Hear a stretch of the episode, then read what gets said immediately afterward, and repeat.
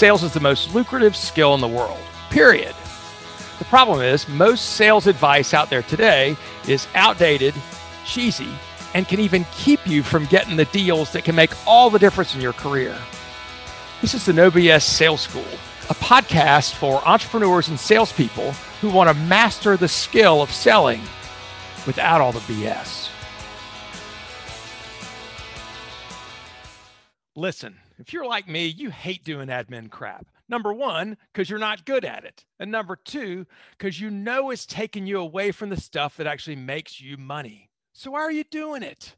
Do what I did. Go to worxbee.com right now and let them pair you with a real executive assistant. Once I started working with Cheryl at WorxBee, my income went up 40% in one month, and my working hours went from 70 down to 40. It's a game changer. Go to worxbee.com right now, book a call, and tell them Walker sent you. If you do, you'll get two extra hours of service for free as a bonus. So if you're ready to finally stop doing the stuff you hate and focus on the stuff that makes you money, go to worxbee.com right now. That's W O R X B E E dot C O M. Tell them Walker sent you, and you'll get those two free hours. Welcome to the No BS Sales School podcast. I'm your host, Walker McKay those of you that um, listen to me, work with me, know that I don't like BS. And there's a lot of BS that goes on in the world. And among the things that I admire, people who become successful who are willing to share some of the struggles, right? To share some of the stuff that's been hard for them. And that overnight success is bullshit, right? It happens after often after years of struggle. I know there are tech pros who have overnight success after two months. Well, this ain't about them or for them. So today, I want to I want to introduce to you my guest, Derek Anderson, who's a friend of mine. We've become friends. And Derek, among other things, is a coach. He's a Vistage coach. He also does EOS. He's a business owner. He's a former Catholic priest. He's a hostage negotiator. Derek is an amazing guy, very smart, with a lot of things to share. He's a high achiever who, believe it or not, has had to make some pretty tough decisions so um, I want to hear about those. So, Derek Anderson, welcome to the show. So glad you're here. Thank you, Walker. Great to be here with you today.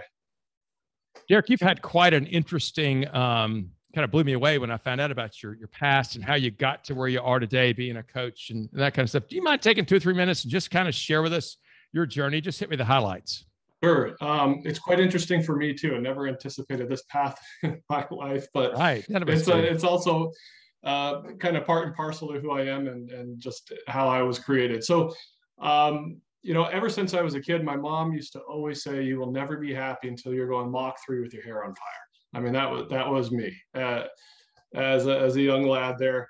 Um, and from a young age, I always wanted to excel. I set goals. Uh, I started karate in third or fourth grade, and as a third or fourth grader, I had an ironclad will and determination to accomplish two things. I said, I will get my black belt and I will never fail a test on that path to getting a black belt. So, wow. Lo and behold, in high school, that I ended up achieving that. Um, but that's just kind of who I was. And as I was growing up, you know, I was just so fascinated and amazed by the world around me and the people that I met. And I was just so excited to uh, to really embrace with both hands the adventure of life. Uh, so that's kind of taken me down, as you mentioned, uh, several different paths. And, you know, for a long time, I realized that I think just the way that I was built, um, there's a drive for excellence and I, that there would be nothing else on earth that could really satisfy me than to become a Navy SEAL. So I think really that that um, caught my attention somewhere in the process of doing karate and. Um, so how old were you think when you just when you kind of put your eyes on Navy SEAL? I, you know, I, I, I would say probably fifth or sixth grade. Okay. So you're all the way 11 or 12 at that point. Yeah. Yeah. Mm-hmm. And uh, so I just started, that gave greater determination to get my black belt, hand to hand combat, you know, tactics. And I, I have a knack to think with both ends or sides of my brain, both strategically and tactically. Yeah. Um, and so I just, I loved all of those things. I love the concept of a tight knit brotherhood and being part of something greater than myself. So I became a certified scuba diver in high school. Uh, couldn't wait till I turned 18 to start jumping out of planes. Um, you know, I was just doing everything that I could to uh, to go that to go down that route. Um, my uh, my parents became more involved in their faith when I was in high school, and we grew up Catholic, and uh, they started praying on a on a daily basis, and so my life started changing as I started praying and just developing my own, you know, for the first time realizing that uh, a personal it's possible to have a personal relationship with God. He's a personal yep. God who knows yep. us personally. So um, yeah, I started opening my heart to him, and I just realized he started having a, a higher calling in life. And so, and uh, there was a change in high school, and I thought, you know what, this higher calling, uh, I must be called to be a professional golfer. That's what God wants from me. so you went from I'm going to get the world is so interesting, it's so interesting people. I'm going to go out and kill them to hey, I'm going to go play golf with them now. Correct. Yeah. And, yeah. And I thought, hey, I don't have to worry about killing people along the way. So, yeah. And, unless there's some extreme, you know, errant tee off shot. Um, exactly. But, you know, I was a two handicap uh, golfer in high school and, and captain of the golf team. So I thought, hey, maybe I, maybe I got a shot at this. And, uh, anyways, took that into college. My dad always said, hey, do, find what you're passionate about and follow that path. Um, and your mom and I will always support you as long as it's not illegal and long as it's not displeasing to God. You'll always have, we'll always have your back. So um, off to college I went. I was fascinated by philosophy and theology and studying scripture and, and all of that. So um, in college, I really felt that God was, you know, this, this is a much longer story, but I really yeah. felt and came to the conclusion that God was calling me to be a missionary and to be a Catholic priest. And so that's that was the next path that I set out on. Mm-hmm. And um, yeah, and and was did that for you know 17, 20 years. And um, you know, was a as he had mentioned, went through different levels there and um, got ordained. Let me stop for a second. And I, yeah, because yeah, this is the, the, important part to me is you didn't just go become a missionary and a Catholic priest you worked your way up through seven levels or something to become well, tell that tell a quick version of the steps that you went through to get i mean where you worked your way up to sure so out of i jumped out of college going into my senior year and went down to uh, belize and guatemala lived on the border of belize and guatemala serving in a mission at a poor uh, catholic high school that had been really established for the poor and, and those who failed the national exam that allowed you to go on to high school yeah. Um, so really kind of the poorest of the poor.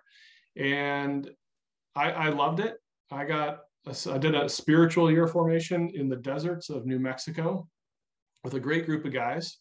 Um, then from there, I was sent off to Rome. so I did further theology, deep theology, and got a couple more degrees there. Uh, I was assigned to a parish in the Diocese of Rome, so I learned to speak Italian fluently and loved loved that experience was then assigned as the academic dean of our house of studies for future seminarians so guys that are studying to, to become priests and this is still in, in, rome this is still in rome and um, then i was tapped for a position in uh, northern jersey. So 2011 ended up um, being assigned to Northern Jersey in a unique place. That was an evangelization center, really reaching out to those that had fallen away uh, from the church, you know, unaffiliated, whatever it might be, and, and doing essentially creative, creative outside the box outreach to really connect with people first and foremost where they, they, they were at. Uh, simultaneously, I, of doing that, I was also the executive director of the office, what's called the Office of Catechesis. So I oversaw religious education for 110 uh, churches across northern New Jersey, and um, it was it was a dead office when I stepped into it. So really just went about building the right team, getting the right people, and using the resources that I had, which were minimal, to to really kind of build something that's even remained to today. Um, And then the last step in that process was, um, as we say, no good job goes unpunished. so I was uh, I was assigned as a pastor of a parish, and it was it was rather dead, um, and so I set about the same way that I transformed that office that I was the director of I, I set that same uh, same approach to the parish. So we grew the parish 100% in the first two years. You went from two to four people. Yeah, that's right. Two to four people is amazing, including me when coming on board, of course. so, um, yeah, we uh, had a 1,800 member uh, parish, and I, I, you know, I loved it. I loved what I was doing. I loved the people. Um, they're just to this day a part of my heart, and um, I'll never, never forget them. So it's been that's been fantastic. But I, I really kind of hit a point too where um, the pain that had been growing within me for the past 20 years was kind of hitting a breaking point. So, and, and maybe that's a discussion for for later on. Yes. So, so you, you reach this pain and you realize the time for me to stay in the Catholic Church, I, I need to move on from here, right? And this was right. right. I, I, I just I, as a qualification, I never I, am very active Catholic in, in, in my parish and everything. Yes, I never left the Catholic Church. I just I left active ministry. Thank uh, you. And, and, essentially because of the obligation for uh, priestly celibacy or or you know not being married and being able to have a family and yep. you know there's a that's a that could be a whole other podcast. In, in yeah, absolutely, it can be. Yeah. So you so and we'll go back to that in just a minute. But so so what happened next? So uh, you went through a lot of torment and, and worry and figuring out how the world and praying and how do I do this? Right. Um, and then what? Well, um, well, I, I, can go into the, the, the story a little bit, you know, if you want to jump in now or a little bit later on, but well, let's do let's do this. And I, you're right. Let me dig into some questions here. Yeah, let me give some some uh, some questions here. So, sure. you know, do you think I mean, this this innate drive in you is it innate? Where, where'd that come from? Uh, I have no idea, but it's somehow just interwoven into my DNA. It's who you are, right? Yeah, so it's part was, of who I am. That's a talent that that you are given, and so, and that has ridden has risen with you in the ranks. Um, it's interesting your focus um, that you have gone all in on so many things. What causes you to do that? Well, I believe in, in total commitment. So when I'm when I've actually determined, hey, this is some this is the path that God has, you know, for me, then I want to be, you know, if that's his plan, I want to be all in on his plan. And and basically that comes, I think, from a conviction that when I was a teenager and started praying, that I realized if if all I did was my own will throughout life, I was going to be miserable. Mm-hmm. And that happiness really it, it kind of begins to filter in when our lives change direction from going inward to going outward and, and being open to God and, and open yeah. to his plan and, and realizing that all he wants for us is uh, happiness. And, and, happiness can be a, you know, it can be a loaded different word. different people. Yeah, but yeah, it's Not, you know, yeah. I, I'm, I'm happy when I eat chocolate ice cream but yeah. on that that soul level of, of happiness you know and fulfillment realizing I'm, I'm i'm doing somebody else's will and not just my own. All right. So uh, and this is something that i think probably his uh, debates have been going on for centuries. Um, and i mean so many people struggle with that. How do i know? How do i know? And they're looking for some sort of certainty. And my guess is that while even though you have a strong faith and you pray and you're waiting for God's direction, certainly you've had some uncertainty, some, oh shit, mm-hmm. I'm getting ready to do this. How, how do you know? Yeah. How can you tell it's God's will versus you're just taking the wrong path? That's a great question. Um, I think it comes down to solid discernment. Uh, and there's some really good, just sound, both biblical and church, you know, principles. The, the principles of the church's discernment is yep come from scripture. So uh, I would say, first and foremost, just putting it completely before God. I mean, this is how I do it. Yeah. I, I, there's a decision that has to be made. I just open my heart. I put it completely before God. I tell him exactly what I would prefer. Um, and then I kind of. God laughs. And then God, God laughs. laughs. He, he, has a good chuckle and he's like, okay. Um, and then I really leave it. I, I leave it there. And I've, as I've you know, growing older and had more experience in life, I've started to find that a, a lot of the answers are, they're not they're not dropping down from the clouds. Right. And so many times we wait for the clouds to part and to be this, you know, beam of light and a clear direction. And that that's not the normal way. God can do that, of course, but that's not the normal way that he does it. He's he's surrounded us with the answers. So it's interesting. I have this, I tell this story. And have you ever seen the movie Scarface? I have not. No. It's it's well, I have seen. I, am familiar Scarface. with it, but yeah. Well, Scarface to me was an amazing movie, and I don't like violent movies like this anymore. But um, one of the things, Tony Montana, who is this cocaine dealer who has built this gigantic empire, and he is at the height of his empire, right before everything goes to shit.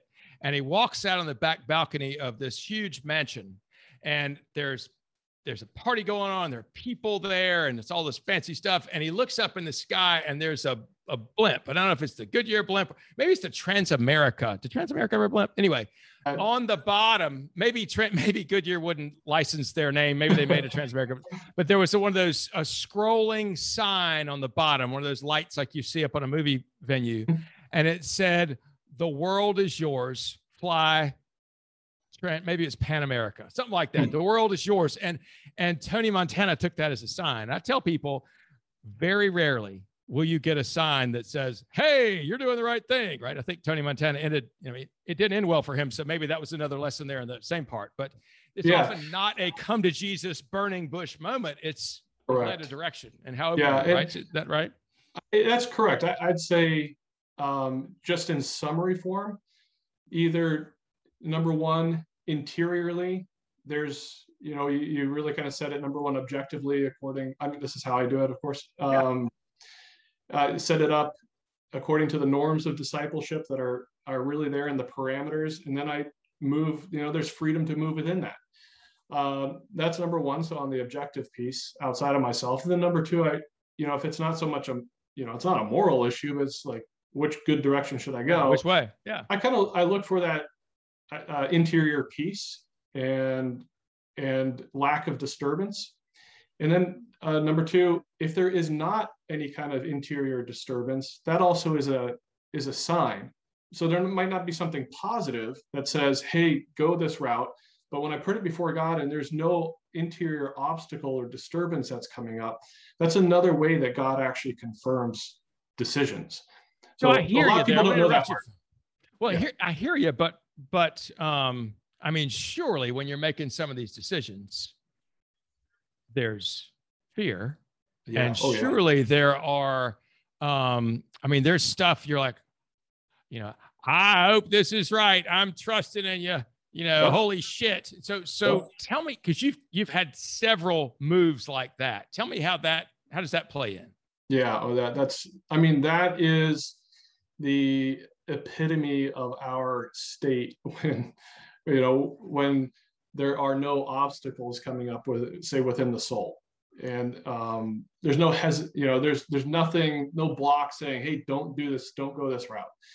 Um, when that happens and we're and we're still waiting for the sign we're waiting for god to act according to our norms and what our time want. frame. Yeah, our time frame how we want it communicated and he doesn't operate like that, then all of that fear comes in. And it's like, oh crap, you know, now I know that there's no obstacles and I've got to take the initiative. I've got to do this. And that's where all the fear comes in, all the doubts, all the questions. And then you start down that path and you're kind of like, mm, now, did I, am I just making this up? Or, you know, so it's helpful to reflect yeah. And, yeah. and review how you came to the decision that it was a solid decision. It was well discerned you and the other thing I do is I run it by other people that I really trust. So having that outside objective perspective is is critical. So it's not just you know me in my own head. Also, one of the things I tell people about decision making, and, and I, I, don't know, if, I think you probably agree with me. If you make a decision to make a change, mm-hmm. whatever that would be, and you figure out some period of time later that you made a decision that is no longer an optimal decision. Right you make another decision to get out right. to change right? And it's and perhaps that's part of the divining process as well that that you realize that i mean every decision you make it I, I believe in a lot of cases there are they're illegal and they're immoral decisions, but I think making most decisions, it just takes us down a different rich path. I'm not so sure there's good and there's bad necessarily. I know there are. Not every decision's yeah, a moral decision. Yeah. Yeah, it's not black and white. And so it's we make a decision that'll take us down a down a one rich path one way. If we went the other way, it takes us down a different rich path. And so um, and if you don't like the way things are going, you make a decision to change like we do every single day. How do you deal with so you clearly have had lots of you know fear, anxiety, and doubt, mm-hmm. which you blanket over with your strong faith. Mm-hmm. How do you, how do you, I mean, when you wake up in the middle of the night, sometimes you go, holy shit, what am I doing? Yeah, sure. Do you, what do you like tell yourself? what do you tell yourself when you're doing that though? What do you tell yourself in your brain when it's, when you're freaking panicking? Well, you know, it is, it is about a mindset. And like I said, taking, for me, taking those decisions and making, um, making sound, taking sound steps to ensure that I'm making the best decision I can make at the given time with the, the means that I have available to me. You know, I reflect back onto that moment and I said, you know, I did the best that I could at this point. And I didn't have the knowledge or the experience that I have now back then. So, you know, you have to give yourself a pass. You can't, you can't be yes. up. You got to be humble about it and say, yeah, you know what? I'm I'm here. This is where I'm at. Now what? Now these are the cards that I have to play with, and I and I and I move forward. So it's the the key then is to really face your fears, to place your trust in God, as I would say, and yeah. to, to take steps to move forward. So life is not clear, and as you get older, you know it's more and more of a mystery. Uh, unseen things come your way, and you have to adapt and you know when you're in your 20s it's a very different picture you have a very different mm-hmm. worldview it's very you know answers are very clear and everything's right in front of you and it's you know yeah you got it completely clear you got that all figured out you just got to tell everybody in their 30s 40s 50s 60s and 70s 80s and 90s how to do it one of my first, one of my favorite New Yorker cartoons is a is a picture. Sorry to, sorry to cut you off. I'm just saying that because that's a self conviction of me and my. Oh shit, me too. so one of my favorite one of my favorite New Yorker cartoons is two 20 something sitting at a coffee table and they're laughing, you know, a table in a coffee shop laughing. And it says, um, 20 somethings who realize they've figured the whole fucking world out. you know, good for that, you. Good luck. That, that was for, that was me throughout my teens, 20s, and probably a good chunk of my 30s too. so yeah, we've all uh, been there. It's so much yeah. My son, my 18 year old now, he doesn't need to go to college. He already knows everything. Mm. what in the hell right? And from his experience. So so what um what's been the thing that has um what's the decision that you made that you thought was one that was the right decision? Hmm. that you realized afterwards i may have been following my own path instead of something god set up for me. What, what's what's the decision? And tell me about it. Well i mean the biggest one for me was um, the conviction I was called to be a Catholic priest. Mm-hmm. I mean, mm-hmm. hands down, the, the largest, you know, life decision that I made. And, and uh, there's more of a background to this that, you know, throughout in throughout college, especially in the first couple of years of college, I had a lot of people telling me, you know, you're, you're called to be a Catholic priest and, you know, just kind of suck it up and, uh, and accept the fact that God's calling you. So, um, and and me with just my immaturity and and you know all in attitude that just kind of carried over. I just knelt down I, and I told I told the Lord, I'm like, I will never say no to you. And so the hell if I'm going to start now. And um, so I say yes. And and I, I give you that, and that's a final yes. So I, I said that when I was 19 years old. And I never questioned it. In fact, any thought or any suggestion from the outside to even question whether that it was accurate uh, or a good decision or the right decision for me, I just blew it off as really as a temptation. And yeah. you know, I'd get pretty upset with anybody who, who brought that up. but, up. so let's talk about this though. So, I mean, what do you believe at this point that it was not God calling you to become a priest? Yeah. You not believe, see, I, I would I mean, you know you better than me, but I would say to someone in your position, I would say maybe you were called to be a priest mm-hmm. and then you were called away from that. Yeah. Um, it wouldn't that wouldn't be uh, necessarily the, the catholic perspective because of course you know you, are going in you you do go all in and that's i'm that an episcopalian so we change it all the time so i get it yeah so, so that, that i mean that and that's you know you commit to it and yep.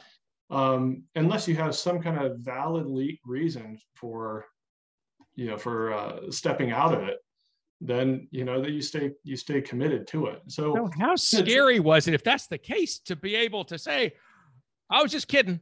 I was wrong. I mean that had to, to tell your boss if you will and your congregation i mean that had to be a huge i mean a scary thing. It was terrifying um the most terrifying thing i ever did was the interior work prior to that. That was, I'd say, that was the most, the second most terrifying thing was, you know, uh, making that public and announcing it. But uh, the the most terrifying that I, thing that I ever did was um, I ended up going to. I had a, a confessor.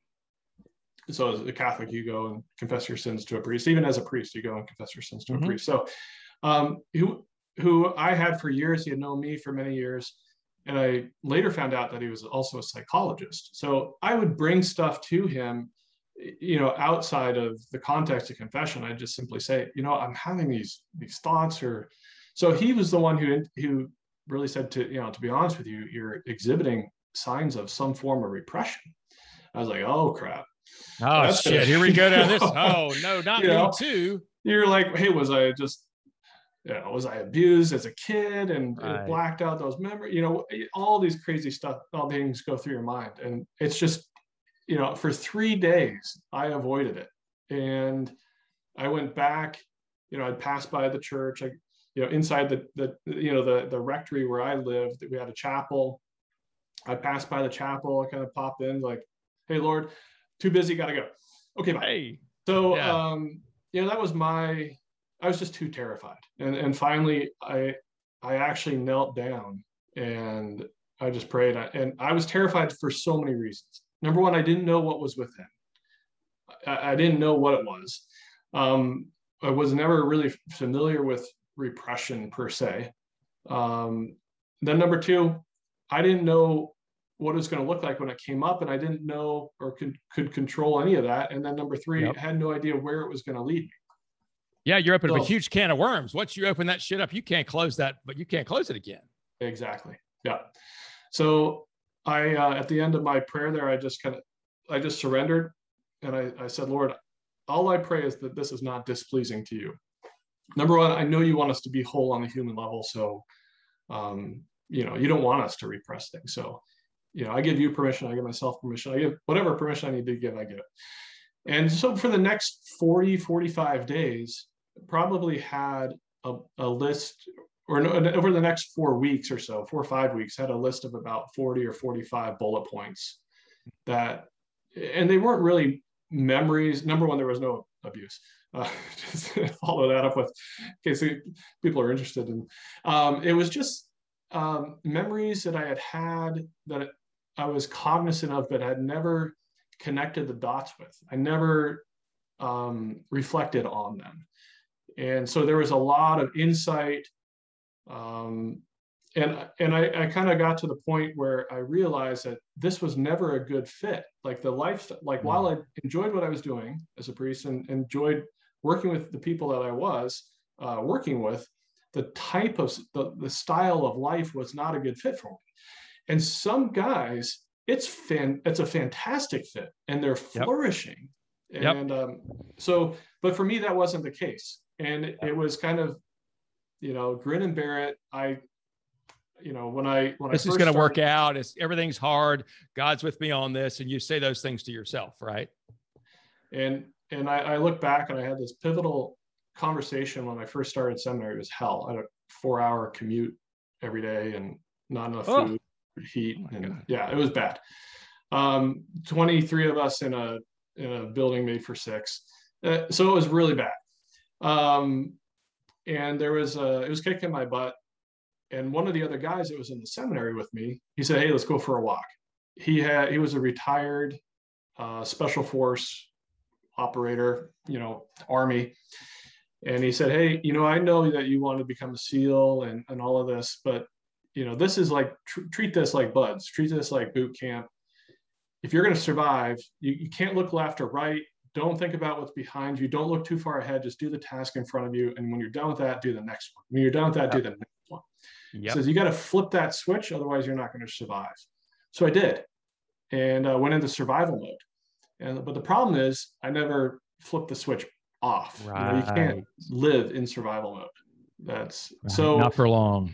Not not for long. I mean, I did it for a long time, but Oh, you know, well, it usually does not end well. Luckily, yeah, you know, right. You know, I, I I had to face the fears, and it was you know it, it was crushing. But so tell me something. What give give my give the No BS sales team a couple of pieces of advice. What's something that going through what you've gone through? What would you tell somebody else who is struggling with a decision or is a big life altering thing and they're trying to figure it out? What kind of advice would you give them? No, going from where you've come from. Well, number one, um, sometimes our fear is the thing that we fear the most. Um, yeah. Right. And uh, and when you actually face it down and you go, you pass. You don't go around it. You, you go through it. And when you go through it, uh, yeah, it's hell. But you know what? It's you, you you look back and you say, you know, it would be more of a hell to have not gone through this. Mm-hmm. And I, I, you know, I'm standing on the other side of this now. It, it was hell on, on so many different fronts. It was terrifying on so many different fronts, internal, external, you know, you name it. But, you know, I've never been so happy or content with life ever. I've mm-hmm. never been this had this level of contentment or happiness. So, um, you know, and I knew I, I, I was making the right decision, and the decisions I had made in the past were were not the right decisions, and and there was a clear path that you know the Catholic Church had set up for me to uh, request you know the the uh, the dispensation yeah, to be able to step mm-hmm. away, you know, for valid reasons. So, you know, and I, I um anyway, I, I, know that you are strongly believe that um, you made the wrong choice to go into the priesthood. Whether you did or not, you know, I don't know. But I would tell you that making that decision, right, led you to the path where you are today. And had you not, Correct. I don't know that you, again, you would have gone a different rich path, right? So, um, but anyway, tell me something then. Um, how would somebody, you're in Columbia, South Carolina, yep. you're a Vistage, you're a Vistage leader, you're a, you're an uh, EOS um, implementer, implementer how would somebody find you if they wanted to talk to you or see if you could help them with their business? Well, the best way to, to really reach me um, for either of those is, you know, just drop me a line over email there. So it'd be my name, Derek, D E R E K, dot Anderson, A N D E R S O N.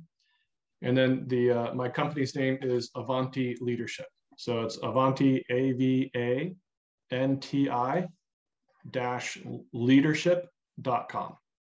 Okay. So oh, if you want to reach Derek, derek.anderson at avanti-leadership.com. Um, Derek, thank you so much for being on the show. It's um, I'm always fascinated by the paths that people take and how they make decisions. What I've loved is that you didn't make a single damn excuse. Mm-hmm. Right? Yeah. You've you've faced all this yourself. You've internalized that this is what's happened this is where I am, where I am, and from here we move forward. And I think that's such a that's a huge deal, and I think that's kind of who you are, right? And that's thank you, and it is, and it's what I want to be able to provide other CEOs and business leaders mm-hmm. because we everybody you transfer that over to the business realm. What conversation are you terrified to have with one of your employees? Who's the toxic employee who's performing well but is killing the culture? Ugh. You know, what are those tough decisions you're afraid to make and keep putting off and procrastinating? You know, so we have these fears even on the business level, in addition to the personal level, that when we start to face them and, and move through them, that's the good news that I'm bringing is there's hope and yeah. there's a lot more waiting for you. And uh, and so that's really what I'm in the business of is helping people experience that transformation with whatever tool they need, whether it's a Vistage group uh, or you know, helping them and their leadership teams with through EOS. You know, right awesome. now I'm really focused on the Vistage group piece of it, um, launching here in Columbia. So I'm just trying to connect with uh, with CEO leaders who are growth minded, who are not satisfied with mediocrity, they desire to excel, that are open, honest, vulnerable, and and, and to give them hope and say, yeah, there there is hope out there for you. So awesome. love to explore that. Hey, Derek, thank you so much for being a part of the show. No BS Sales Team. I hope you listened and picked up some um, some tips from this, some things that you're going to go doing forward. How about do me a favor, but drop me a line, walker at walkermckay.com. If you want to copy Derek Anderson, that'd be great. Or even better, go to LinkedIn and post what you learned today with a link to this podcast. Put your com- put in the comments what it was you learned. Let's share this with other people who need to hear it. Thank yeah. you so much, Derek. Thank you for being on the Walker, show. I appreciate you very much. Thank you. Appreciate you. Appreciate your listeners. Talk soon. Take care.